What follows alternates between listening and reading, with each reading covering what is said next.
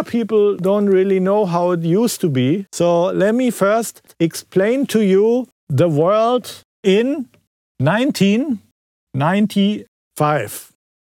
Big time record producer. The difference is what's your foundation? How difficult it has been to lose Prince. Good morning. This is Mark Mozart. This is the VCA section. Output, output, output. This is a musician. Let's call this a creator. This uh, represents the audience. Let's call it the mainstream audience. I draw a line here and let's just imagine all of this to be the audience. Here's the creator and here's the audience. Tough in 1995 between the creator and the audience, and you will get the idea. Name a title of a Pink Floyd album. Nick, what do you think? The Big River.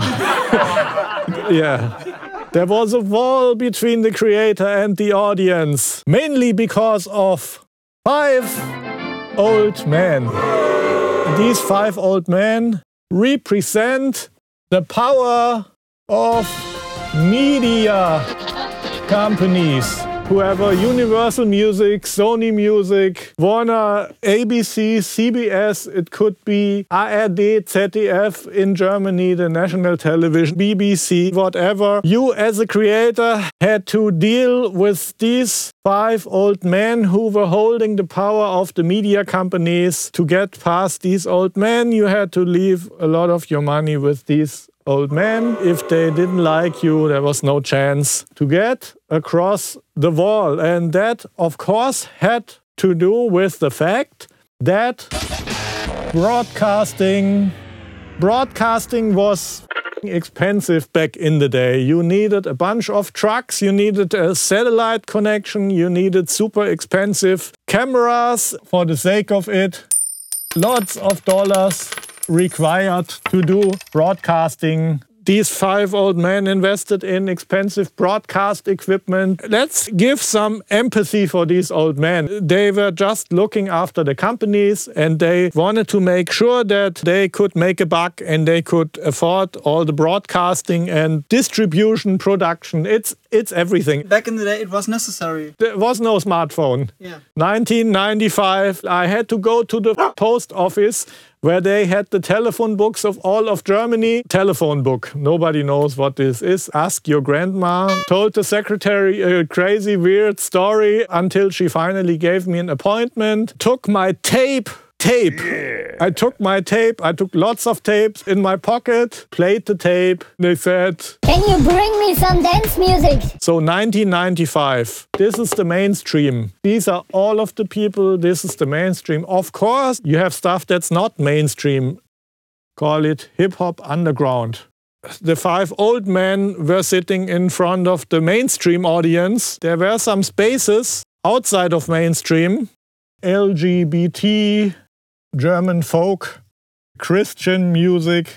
You get the idea. There is stuff outside of mainstream. The five old men didn't really care. For example, a guy called, let's call him Puff Daddy really believed in hip hop, so he got a bunch of hip hop artists like the Notorious B.I.G. started a label. Uh, hip hop underground became closer to mainstream because he was already in there. The five old men came and gave him a lot of Now I'm in the limelight. a lot of dollars. The difference is five old men came to him and Helps a lot when the five old men came to you with a checkbook. What number do you want me to put in the checkbook? He made it past the wall without going through the five old men, and this happens only from outside. he started already past the wall. Internship in a record company, Yeah. independent record company. 1988, the five old men wouldn't deal with hip hop, so you could just do an internship with an indie hip hop label.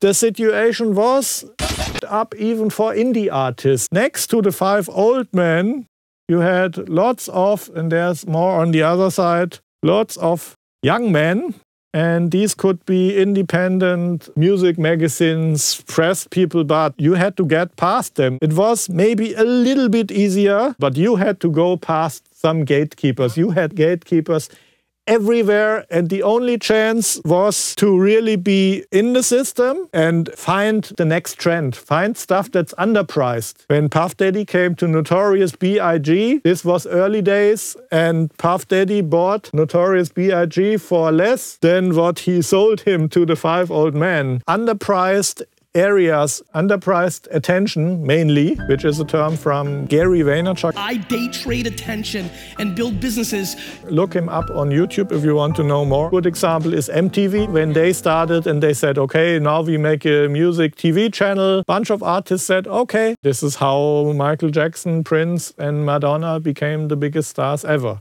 So 1995 world, the world was never up for people who understood underpriced attention. If you found something that the five old men didn't know yet it's gonna come, if you had a feeling for what was gonna come, you could buy it underpriced and then from intern to the biggest in the world. So this was the situation in 1995. There was no chance for little Mark Mozart creator to get through this wall. So actually, the way I got into the system was exactly underpriced stuff because I went to Hamburg, where the German record companies were all located. They said, Oh, it's good pop music, um, but we need this thing called dance music. And it was a little earlier than 1995, but it was at the time, and they saw it on the charts. Holy shit small labels marketed dance music, had huge dance hits, and the big labels, they didn't even know where to get the dance music from. They never cared for dance music, so they didn't even know one DJ. We are not aware of the underground network. The DJs didn't know any major labels, and they didn't need to know any because they had small labels who were buying it underpriced for much less than they could sell it for. So the small labels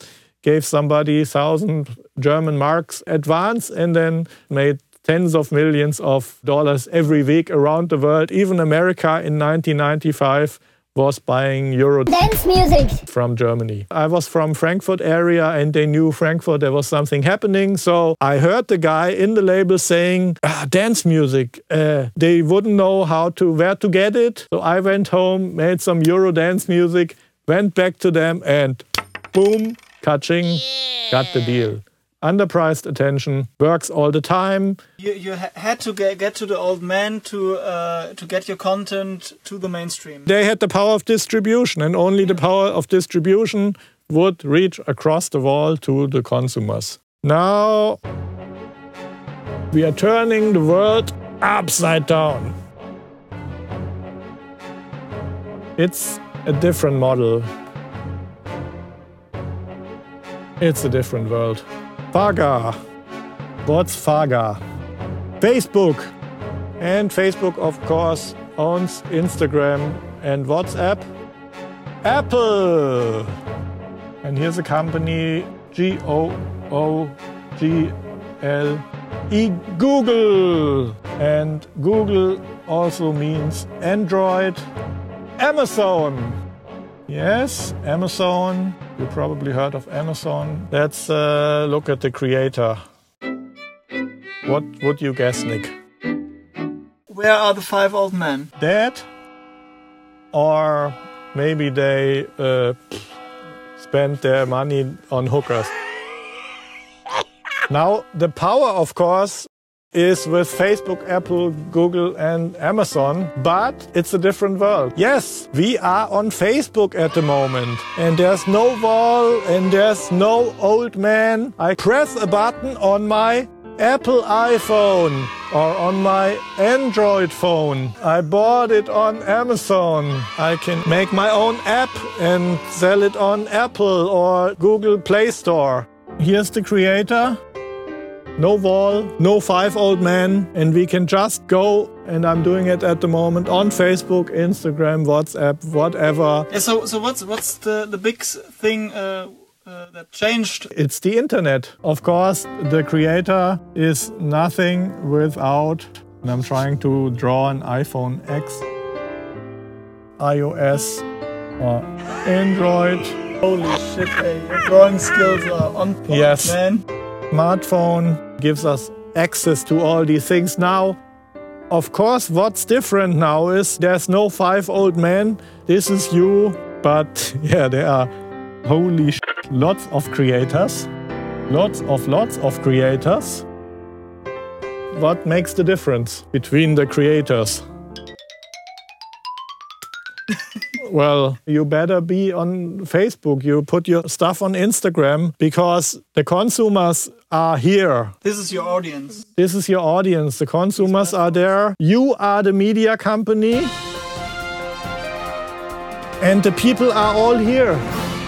There's no, you just go live on Facebook, show them what you're doing. And what's also a big difference, you remember I was differentiating between a mainstream audience and a niche audience. The five old men were always the gatekeepers for the mainstream audience. If you do something completely outside of mainstream, the situation also changed because if Nick is a big fan of the Smurfs, I would do an Instagram Smurf page and every day make pictures of his Smurf collection. You show your Smurf collection and you will have fans because there are lots of fans of Smurfs out there. When you go on Instagram, typically the people that look after my stuff on Instagram, they type in mixing, mixing console, uh, your mix sucks. Uh, My mix sucks. my mix sucks. Um, compressor, Logic, Pro Tools. Connecting the creator and the people is so easy. You can do it in a second. Now, of course, you have all these other creators, and everybody who has a smartphone can be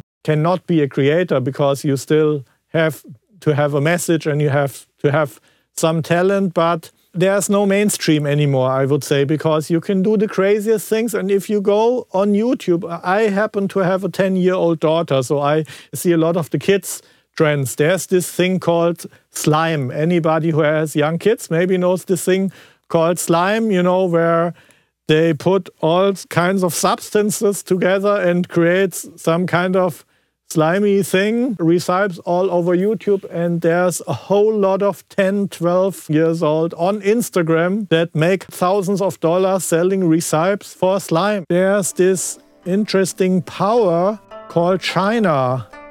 Which also adds to this whole thing. Amazon gets a lot of their products from China and they're very clever and fast. They spot trends very early. China can manufacture anything, even on demand. And if you know uh, the next trend, what's coming, you can promote it on Instagram, get the product from China, and sell it through Amazon. You can get the Chinese to manufacture your product. You never even have to see the product. You don't have to ship the product. You do a Shopify website where you do a shop for Smurfs, slime, mermaids, whatever is something you're interested in. We get interesting questions. And like a really interesting question is, yeah, what happens if I post too much and I get on people's nerves on social media? I, I, the only people who get on my nerves on social media is probably Kim Kardashian.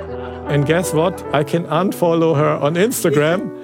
If nobody knows you and you're just starting out on social media, there is no chance you can get on anybody's nerves on social Or- or media. Many people are afraid of uh, other people judging them uh, for their presence on social media. Who gives a shit? I would even say what you do on social media, you know, professionally, is similar to a resume. If you apply for a job and the specific skill they are looking for is out there and anybody can look it up and it's great work, then that will get you any job you want to get. Maybe not, you know, being a surgeon.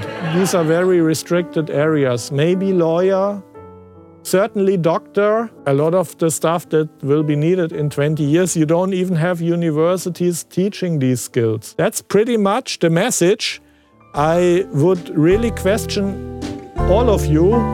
Are you on the right side of this? Are you consuming facebook apple google amazon and chinese products? Or are you on the creator side? A creator can be anything. You express yourself. You think about what you want to do. You show what you can do on social media, and then you find your people through hashtags, through YouTube videos. Anybody can connect with anybody on this, but you have to do your work. Me and my team, we now have 82,000 uh, followers on Facebook, and you are a part of this uh, group. And thank you very much for this. And this is why I can talk to you. I put some work in it, I built this page, and I press the live button on my phone. That's all there is. I hope I built some trust with you as well. Any questions, that's the great thing. You can just send me a personal message on my Facebook page, and I'm really happy to connect with you and answer any questions you might have about that.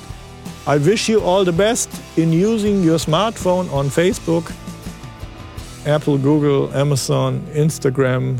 And be aware of the power you got in your pocket. Nick, you got it. Big time record producer. The difference is what's your foundation? How difficult it has been to lose Prince. Good morning. Mark Mozart. This is the VCA section. Output, output, output.